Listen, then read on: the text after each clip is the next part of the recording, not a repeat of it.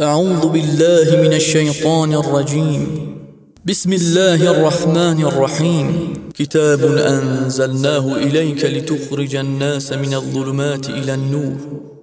این کتابی است که بر تو نازل کردیم تا مردم را از تاریکی ها خارج و به سوی نور و هدایت ببری. سوره ابراهیم آیه یک.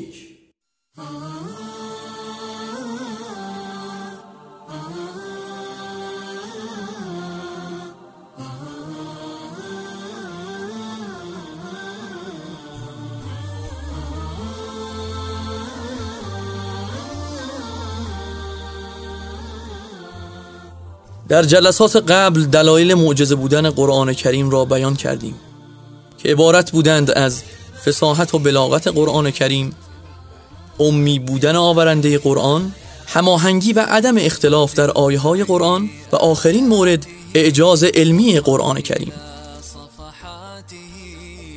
در ادامه مبحث اعجاز قرآن به چهارمین جنبه از دلایل معجزه بودن قرآن یعنی اعجاز علمی قرآن بیشتر می‌پردازیم. همانطور که قبلا گفته شد به منظور درک اعجاز علمی قرآن باید ابتدا به سطح علم در زمان نزول این کتاب مقدس توجه کنیم.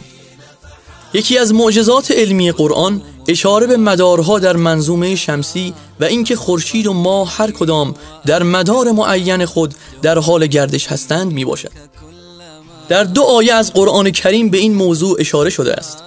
در آیه سی و سوم از سوره مبارکه انبیا میفرماید أعوذ بالله من الشيطان الرجيم وهو الذي خلق الليل والنهار والشمس والقمر كل في فلك يسبحون او آن خدایی است که شب و روز و خورشید و ماه را آفرید. و آنها در مدار فلکی خود سیر می کنند و شناورند. و در آیه چهلم از سوره مبارکه یاسین نیز آمده اعوذ بالله من الشیطان الرجیم. للشمس ينبغي لها أن تدرك القمر ولا الليل سابق النهار وكل في فلك يسبحون. نه خورشید را سزاوار است که به ماه رسد و نه شب بر روز پیشی می‌گیرد و آنها هر کدام در مدار فلکی خود سیر می کنند و شناورند. نکته قابل توجه در ظاهر این دو آیه که در عبارت کلون فی فلک با هم مشترک هستند این است که اگر عبارت کلون فی فلک را برعکس هم بخوانیم باز کلون فی فلک خوانده می شود. و این یعنی اینکه خود آیه چرخش مدارها نیز در گردش است. در آیه سی و هشتم از سوره مبارکه یاسین میفرماید اعوذ بالله من الشیطان الرجیم. والشمس تجري لمستقر لها. ذلك تقدير العزيز العليم و خورشید به قرارگاه خود روان است. این نظم و قدرت خدای عزیز و داناست. نکته جالب در این آیه شریفه این است که خداوند فرموده خورشید مستقر یعنی ثابت است و همچنین جریان دارد. مگر می شود چیزی هم بچرخد و هم ثابت باشد؟ این آیه اشاره دارد به ثابت بودن خورشید و همچنین حرکت سایر سیارات منظومه شمسی به دور خورشید و در عین حال حرکت خورشید در مدار خود. در اینجا برای درک بهتر معجزه بودن این آیه شریف از قرآن کریم اشاره به تاریخچه علمی خورشید و حرکات آن می‌کنیم. انسانها تا قرنها فکر می‌کردند که خورشید به دور زمین میچرخد و این حاصل از تفکرات بتلیموس دانشمندی که حدود 150 سال پس از میلاد مسیح زندگی می‌کرد می‌باشد. او زمین را ساکن و مرکز کلیه کرات پنداشته بود. این تفکر 15 قرن بر فکر بشر حکومت کرد تا اینکه کوپرنیک در سال 1544 میلادی در نظریه ای بیان کرد که خورشید مرکز عالم است و زمین به دور خورشید میچرخد. ولی شکل چرخش را دایره‌ای می‌دانست. پس از او کپلر در سال 1650 میلادی شکل بیزوی گردش زمین به دور خورشید را کشف نمود. سپس عقیده این دو دانشمند توسط گالیله ایتالیایی مستحکم گردید و از آن پس نظام منظومه شمسی به صورت نوین پایه گذاری شد که سیارات به دور خورشید میچرخند. ولی هنوز عقیده این اخترشناسان بران بود که خورشید ثابت ایستاده است. حتی در ادعانامه ای که بر علیه گالیله در دادگاه خوانده شد او را به اعتقاد سکون خورشید که بر خلاف گفته کتاب مقدس خورشید را متحرک می‌دانست متهم کردند و او حاضر نشد حرکت خورشید را بپذیرد. در قرون اخیر کشف شد که خورشید دارای چند حرکت است. اول حرکت وضعی که هر پنج و یک چهارم روز یک بار به دور خورشید میچرخد. دوم حرکت انتقالی از جنوب آسمان به سوی شمال هر ثانیه 5 و 19 صدم کیلومتر همراه با منظومه شمسی حرکت می کند.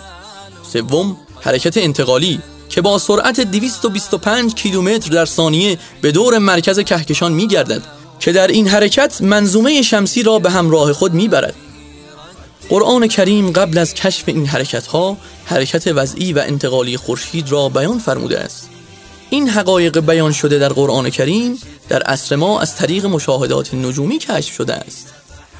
این حقیقت موقعی در قرآن شهر داده شد که هنوز برای همه ناشناخته بود.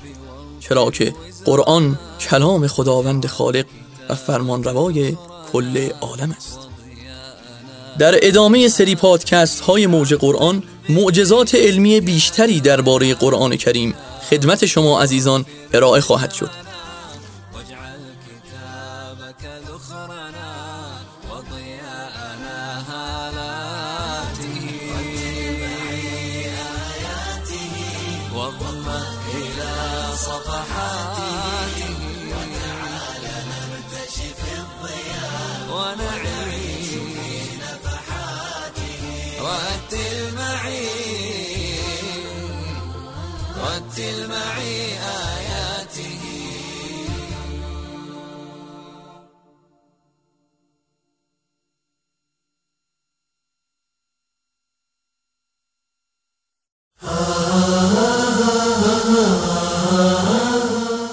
بسم الله الرحمن الرحیم. بنده میلاد رضاییان هستم. از استودیو صداهای همراه با سری پادکست های موج قرآن شماره ششم.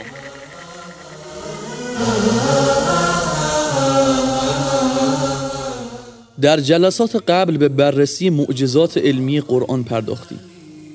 در این جلسه یکی دیگر از معجزات علمی قرآن کریم را خدمت شما عزیزان بیان خواهم کرد. أعوذ بالله من الشیطان الرجیم بسم الله الرحمن الرحیم ولقد صرفنا للناس في هذا القرآن من كل مثل فأبى أكثر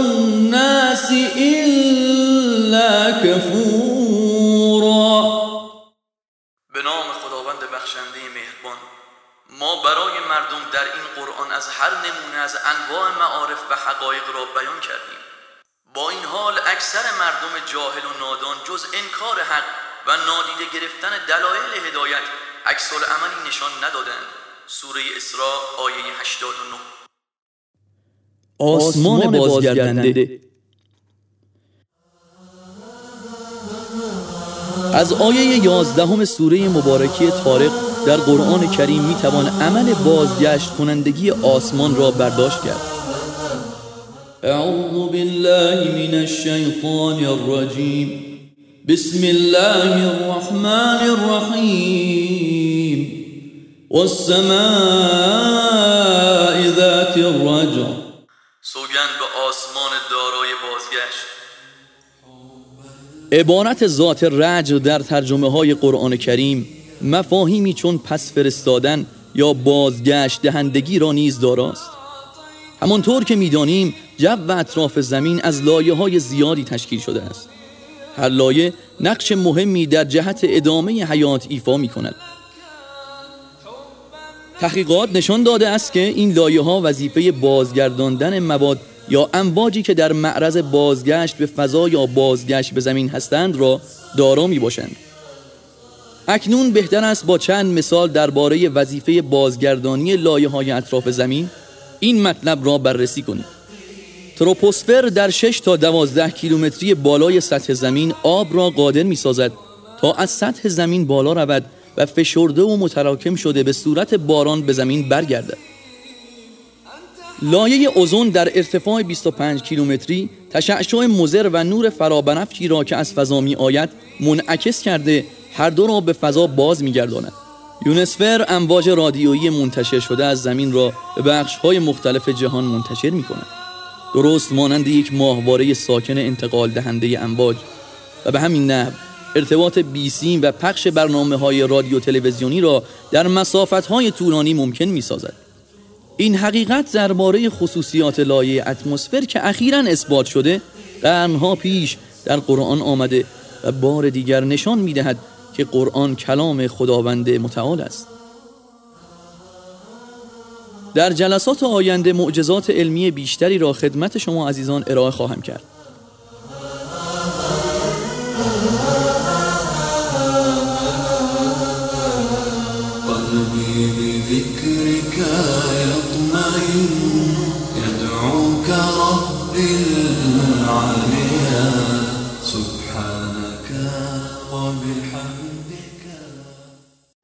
أعوذ بالله من الشيطان الرجيم.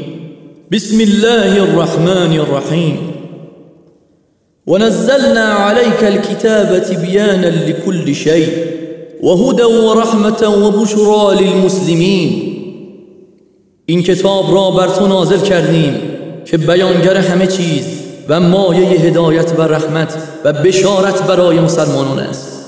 آیه 89 از سوره مبارکه نحل. بنده میلاد رضاییان هستم از استودیو صداهای همراه با سری پادکست های موج قرآن شماره پنجم. در جلسات قبل به بررسی معجزات علمی قرآن پرداختیم. در این جلسه به یکی دیگر از معجزات علمی قرآن خواهیم پرداخت. سقفی محفوظ. در قرآن خداوند متعال توجه ما را به یکی از ویژگی های بسیار جالب آسمان جلب می کند در سوره انبیا آیه سی و دوم می فرماید أعوذ بالله من الشيطان الرجيم. بسم الله الرحمن الرحيم. وجعلنا السماء سقفا محفوظا وهم عن آياتها معرضون.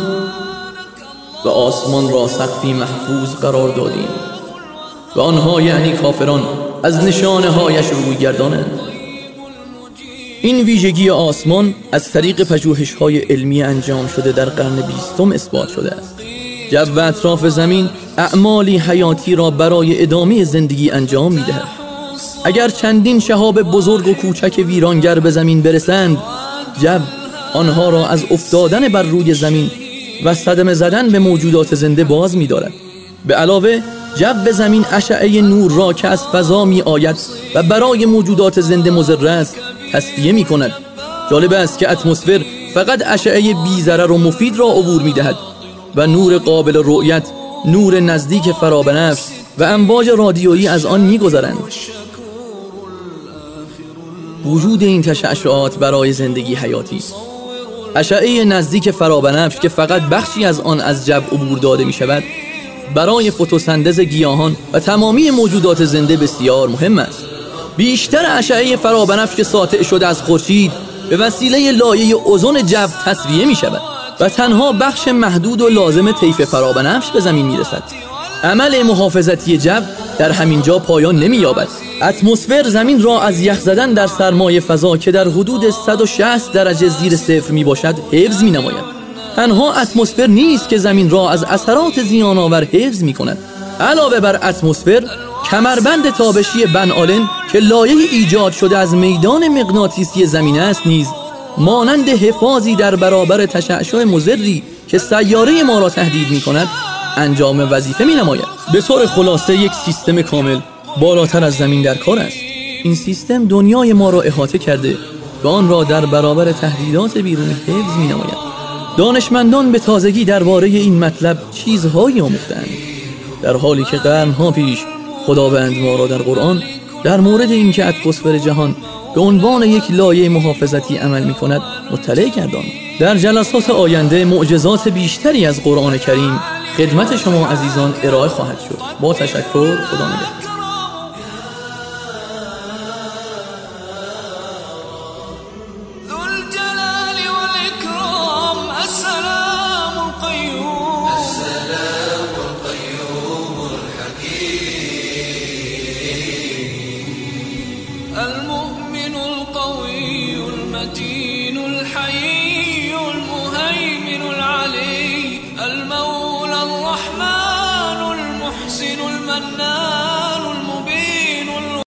بسم الله الرحمن الرحیم. بنده میلاد رضاییان هستم. از استودیو صداهای همراه با سری پادکست های موج قرآن شماره 8 در جلسات قبل به بررسی معجزات علمی قرآن پرداختیم. در این جلسه یکی دیگر از معجزات علمی قرآن کریم را خدمت شما عزیزان بیان خواهم کرد. اعوذ بالله من الشیطان الرجیم. بسم الله الرحمن الرحیم. ألم نجعل الأرض مهادا والجبال اوتادا به نام خداوند بخشنده مهربان آیا ما زمین را محل آرامش شما قرار ندادیم؟ و کوه ها را میخهایی برای زمین قرار ندادیم؟ سوره مبارکی نبع آیات 6 و 7 عملکرد کوه ها قرآن در آیه سی و یکم از سوره مبارکی انبیا توجه ما را به عملکرد بسیار مهم کوه ها جلب می کند اعوذ بالله من الشیطان الرجیم. بسم الله الرحمن الرحیم. وجعلنا في الأرض رواسي أن تميد بهم. وجعلنا فيها فجاجا سبلا لعلهم يهتدون به نام خداوند بخشنده مهربان. و در زمین کوههای استوار پدید آوردیم تا زمین آنان را نرزاند و در آن راههایی فراخ و گشاده قرار دادیم تا به سوی اهداف خود راه یابند. همانطور که مشاهده کردیم در این آیه اظهار می شود که کوه ها دارای وظیفه بازداشتن لرزه ها در زمین هستند. این حقیقت زمانی که قرآن نازل شد هنوز کشف نشده بود. و در واقع به تازگی در نتیجه یافته های زمین شناسی مدرن به اطلاع همگان رسیده است طبق این یافته ها به خاطر حرکات و برخوردهای صفحات عظیم تشکیل دهنده پوسته زمین به وجود می آیند. وقتی که دو صفحه برخورد می کنند صفحه مستحکمتر به زیر دیگری می لغزد و صفحه فوقانی خم شده ارتفاعات و کوه ها را پدید می آورد. لایه زیرین در زیر زمین پیش می رود و گسترش عمیقی را به طرف پایین ایجاد می کند. این بدان معناست که کوه ها یک قسمت گسترش یابنده به سمت پایین دارند که به اندازه بخش های قابل رؤیت آنها بر روی سطح زمین بزرگ است. از دریچه علم ساختار کوه ها به این شهر توصیف می شود.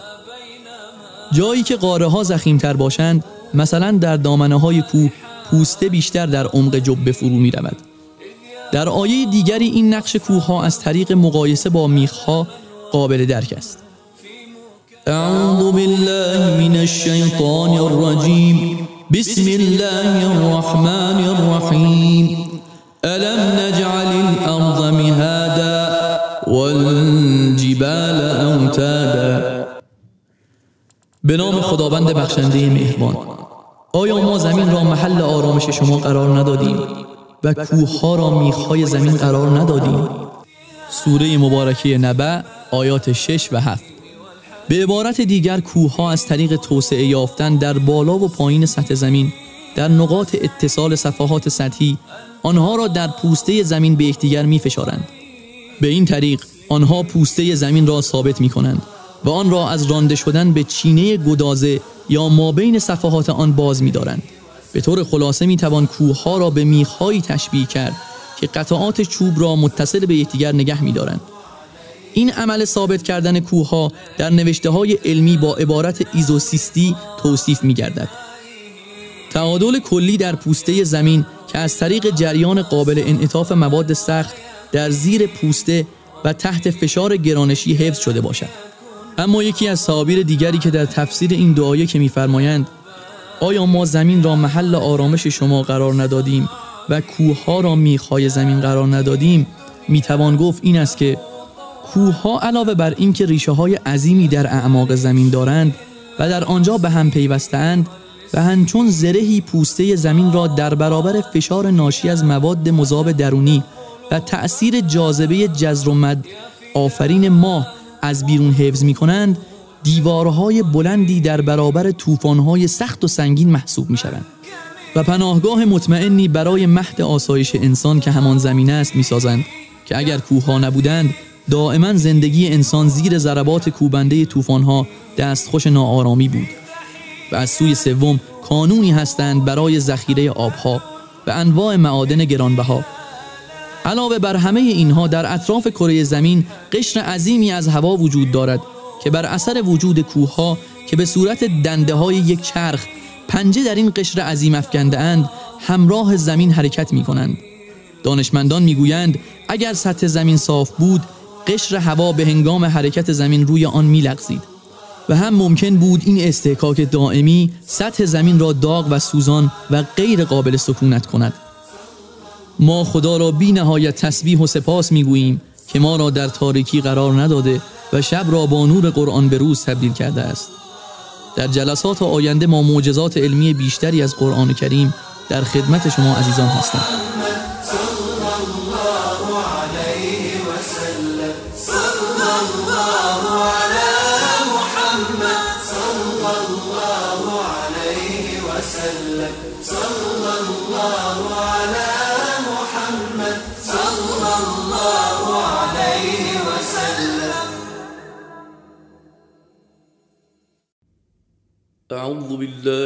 الشيطان الرجيم. بسم الله الرحمن الرحيم. ذلك الكتاب لا ريب فيه هدى للمتقين. این کتابی است که شکی در آن نیست و مایه هدایت پرهیزکاران است.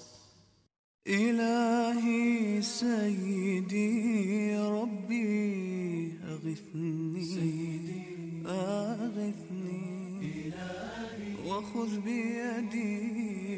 بسم الله الرحمن الرحیم.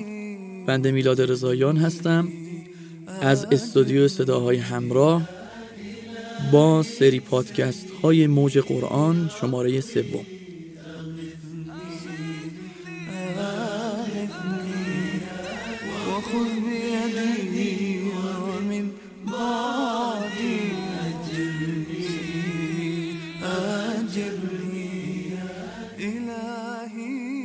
قرآن کتاب هدایت است. قرآن کتابی زنده و پویاست که در سالهای متمادی اعجاز آن کشف می شود و بر عقاید همه مردم تأثیر می گذارد. از جهات مختلف می توان گفت که قرآن کریم معجزه الهی است. اول فساحت و بلاغت قرآن کریم.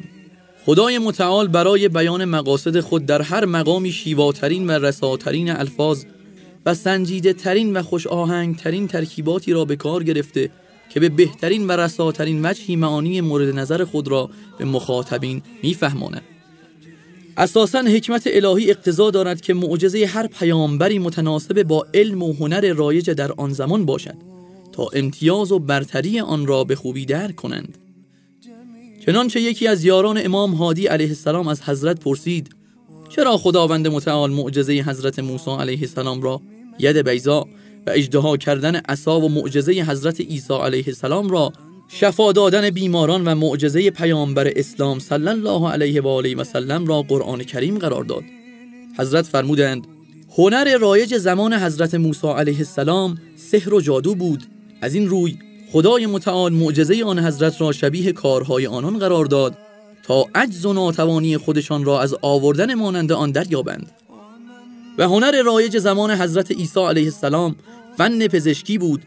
از این روی خدای متعال معجزه آن حضرت را شفا دادن بیماران لاعلاج قرار داد تا جهت اعجاز آن را به خوبی درک کنند.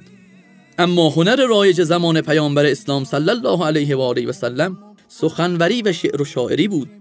از این رو خدای متعال قرآن کریم را با زیباترین اسلوب نازل فرمود تا برتری اعجاز آمیز آن را باز شناسند. دوم امی بودن آورنده قرآن که در شماره های گذشته به آن اشاره کردیم که این قرآن که شامل 6236 آیه می باشد و حاوی مطالب فقهی، اجتماعی و اقتصادی و غیره است توسط پیامبری امی و بی سواد آورده شده. سوم هماهنگی و عدم اختلاف در آیه های قرآن است. یعنی در قرآن کریم هیچ آیه را نمی بینی که با آیات دیگر در تضاد باشد. چهارم معجزات علمی قرآن کریم. چهارمین جنبه از اعجازهای قرآن کریم معجزات علمی قرآن است. یکی از این خصوصیات این حقیقت است که تعدادی از واقعیات علمی که ما تنها از طریق تکنولوژی قرن بیستم توانستیم کشف کنیم حدود 1400 سال پیش در قرآن عنوان شده است. البته قرآن کتابی علمی نیست با این وجود بسیاری از حقایق علمی در قرآن آمده است. به منظور درک اعجاز علمی قرآن ابتدا باید به سطح علم در زمان نزول این کتاب مقدس توجه کنیم.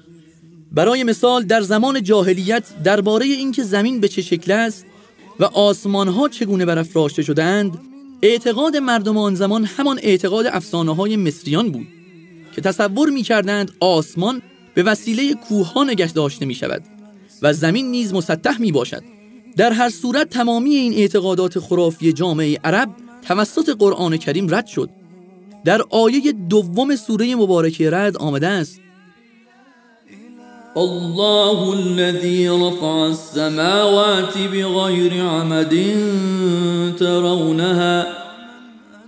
خداوند کسی است که آسمان ها را بدون هیچ ستونی که ببینند برافراشته است.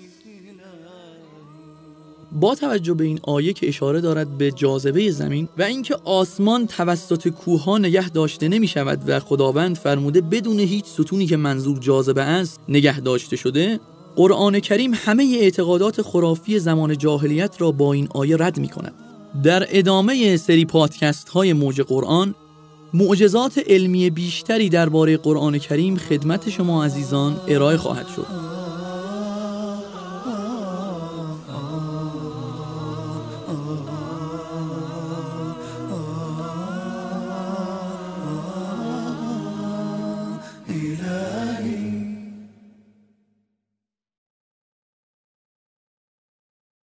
سلام خدمت همه شنونده های عزیز من امیر ماهنشان با قسمتی دیگر از موج قرآن شما را همراهی می کنم اینجا استودیو صداهای همراه.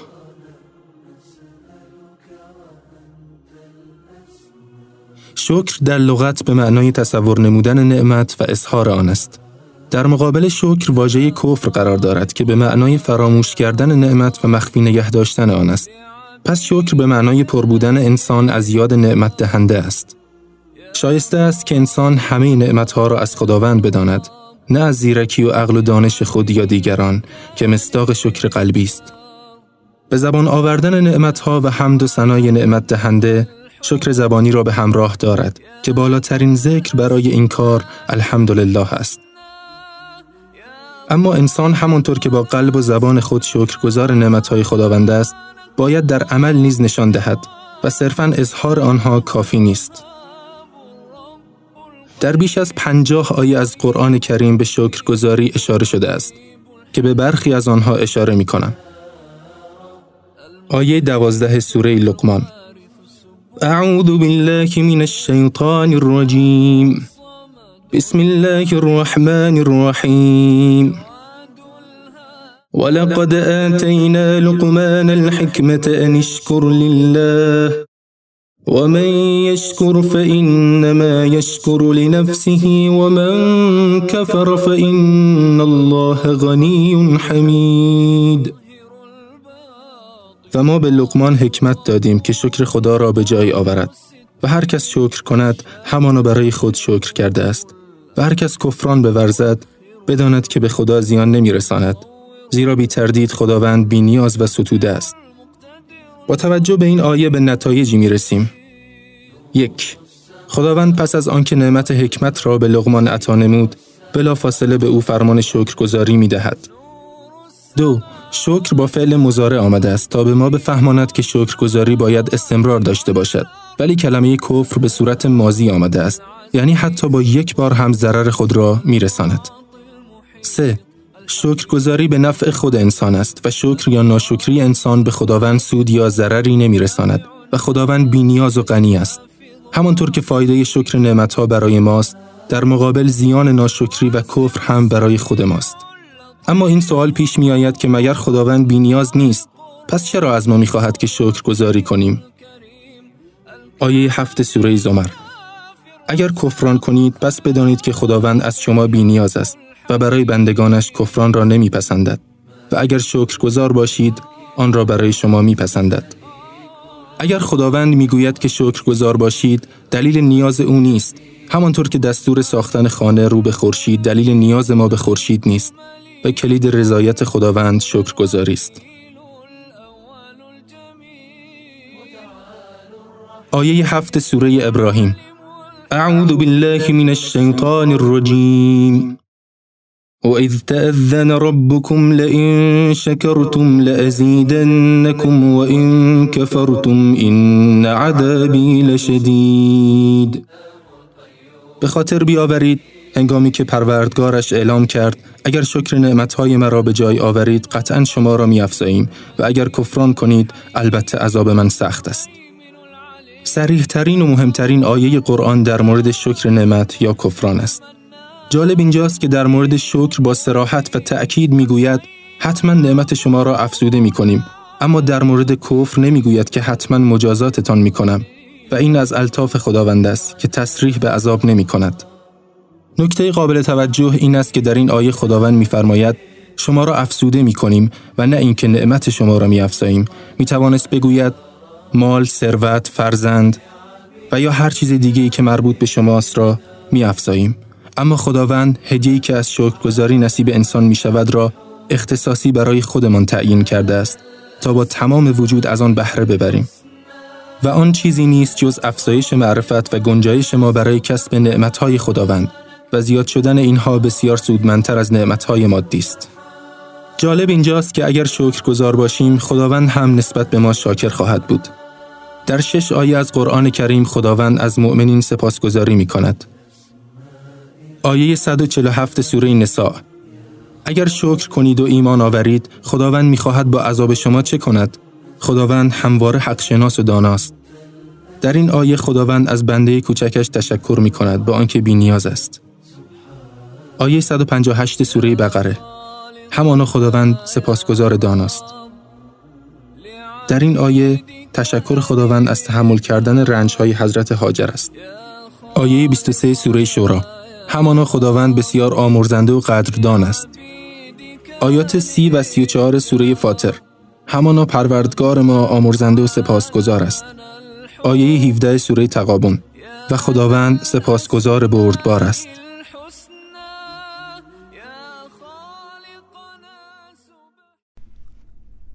اعوذ بالله من الشیطان الرجیم. بسم الله الرحمن الرحیم تنزيل الكتاب من الله العزيز الحكيم این کتابی است که از سوی خداوند عزیز و حکیم نازل شده است. بنده میلاد رضاییان از استودیوی صداهای همراه با اولین شماره از پادکست موج قرآن.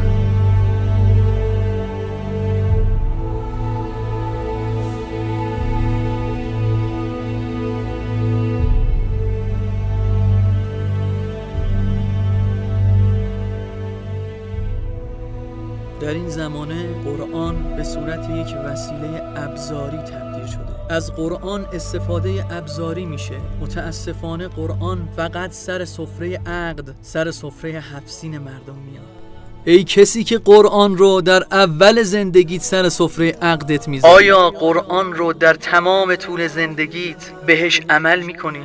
ای کسی که سال نوت رو با قرآن شروع می‌کنی آیا این قرآن توی زندگیت هست؟ و از اون عملا بهره می‌بری؟ با شناختن نویسنده کتاب می‌تونیم تأثیر بیشتری از اون کتاب بگیریم. اگر به شما یک کتاب معرفی کنن در هر حوزه ای حالا بنده حوزه تفسیر رو مد نظر قرار میدم. با دو مقایسه شروع می‌کنم. یک نویسنده مشهور و پرآوازه در حوزه تفسیر مثل آیت الله جوادی آمولی با تفسیر تصنیمش یا تفسیر گرانقدر المیزان علامه طباطبایی که 20 جلد این کتاب به شما معرفی میشه. دو یک نویسنده تازه کار و گمنام که یک کتاب رو به تازگی روانه بازار کرده رو به شما معرفی می‌کنن. شما کدوم یک از این کتاب ها رو انتخاب می‌کنی برای خوندن و مطالعه کردن؟ مسلما شما کتابی رو که نویسندش مشهوره و رو شناختداری رو انتخاب می‌کنی. تنها به این دلیل که نویسنده اون کتاب رو بهتر می‌شناسی. قرآن کریم کتاب مقدس مسلمانان کلام چه کسی است؟ هممون می‌دونیم که این کتاب بزرگ کلام خداوند حکیم و قادره. واقعا تا الان چه تلاشی برای شناخت دقیقی از نویسنده این کتاب بزرگ داشتیم؟ یقینا شناخت و ایمان و اعتقاد ما نسبت به قرآن به اندازه تلاشیه که ما برای شناخت نویسنده این کتاب بزرگ کرد برای شناخت خدای متعال اگر به صفات خداوند که در آیات و روایات به این صفات اشاره شده مراجعه کنیم به صفاتی مثل علیم حکیم قادر و یا عزیز می‌رسیم. به این صفات دقت کنید خدا علیم حکیم و داناست. پس با کلام خودش علم و حکمت رو به ما می آموزد خداوند در قرآن چه بسیار مطالب علمی و قوانین زندگی و داستانهای حکمت آموز رو برای ما بیان فرموده است. خداوند در چند جای قرآن مردم رو به مبارزه بزرگ دعوت کرده با این عنوان که آیا کسی هست که توانایی این رو داشته باشه که آیه یا سوره و یا کتابی مانند این قرآن بیاورند عزیزان 1400 سال از این دعوت میگذره و هنوز کسی نتونسته هم سنگ قرآن و آیاتش رو بیاره. من نخواهد هم توانست طبق آیه قرآن و این مطالب بیانگر عزیز بودن و شکست ناپذیر بودن خداوند بزرگ. در نتیجه با شناختی که از صاحب این اثر بزرگ و جاودان پیدا کردیم حال معرفت ما به قرآن بیشتر از قبل شده. باید همت ما برای اونس گرفتن با این کتاب نورانی بیشتر بشه. العالم بلا عمل که شجر بلا سمر عالم بی عمل همانند درخت بدون سمر و میوه است. وقتی دونستی اقدام کن.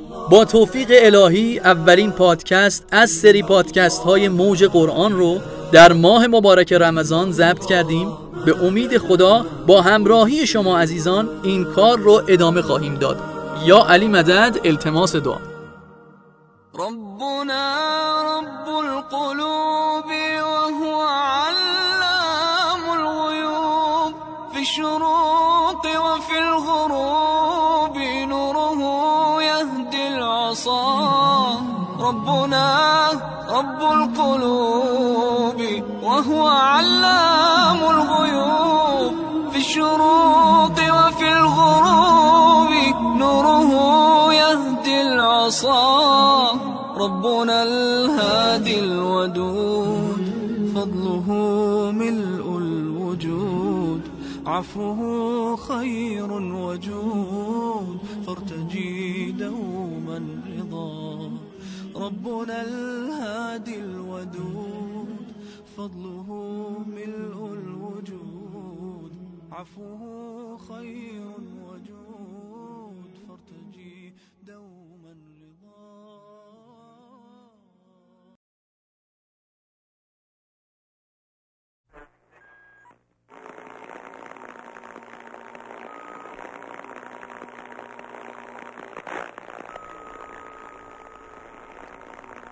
اینجا استدیو صداهای همراه با آقای میلاد رضاییان. پادکست موج قرآن شماره دو.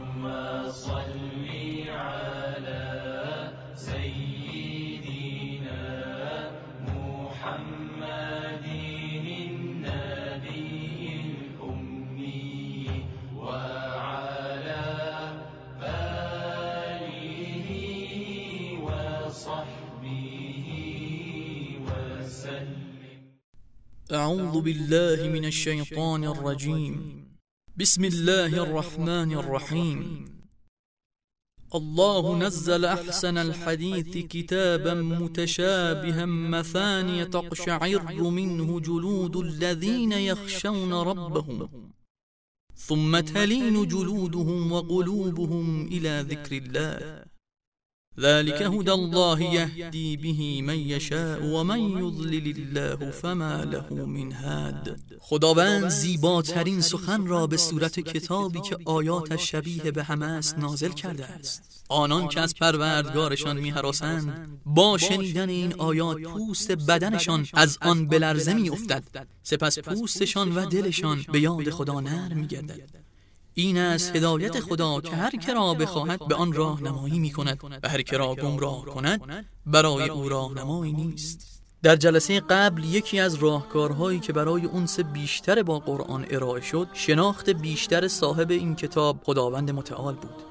عرض کردم اهمیت توجه هر کتابی را با شناختن نویسنده آن کتاب می‌توان فهمید. در این جلسه بعد از توجه به مقام و جایگاه خداوند متعال و متذکر شدن اهمیت پرداختن به قرآن کریم برای اینکه بتوانیم با قرآن آشتی کنیم باید تلاش کنیم تا این کتاب با عظمت را بیشتر بشناسیم.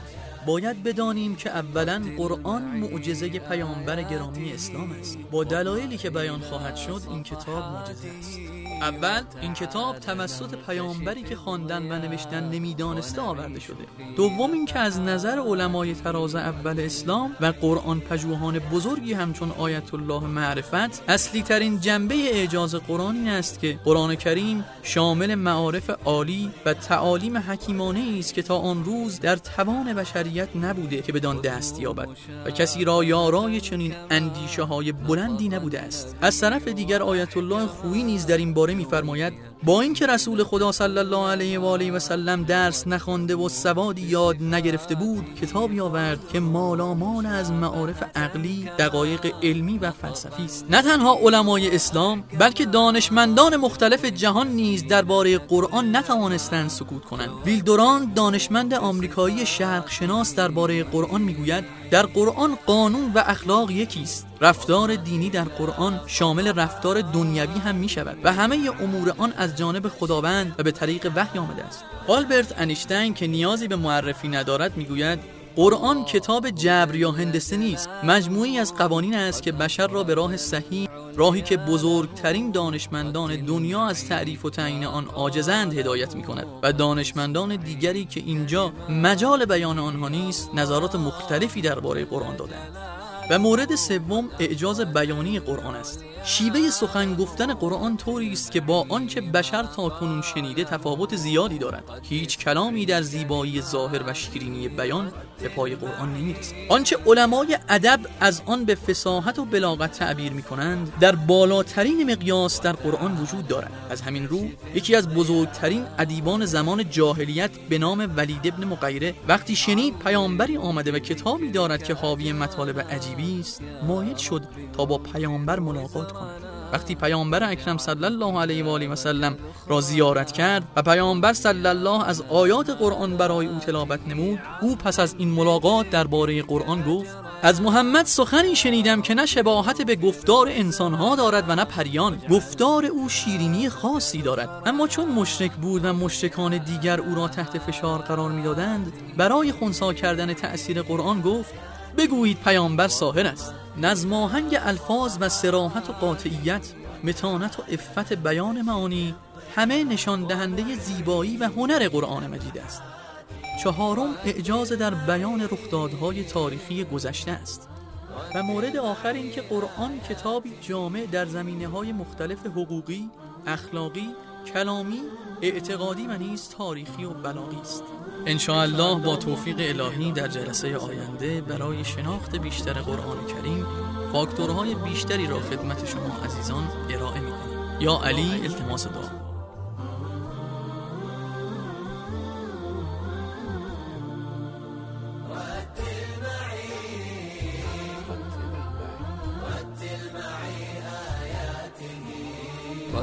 معي آياته واضمأ إلى صفحاته وتعال نرتشي في الضياء ونعيش في نفحاته.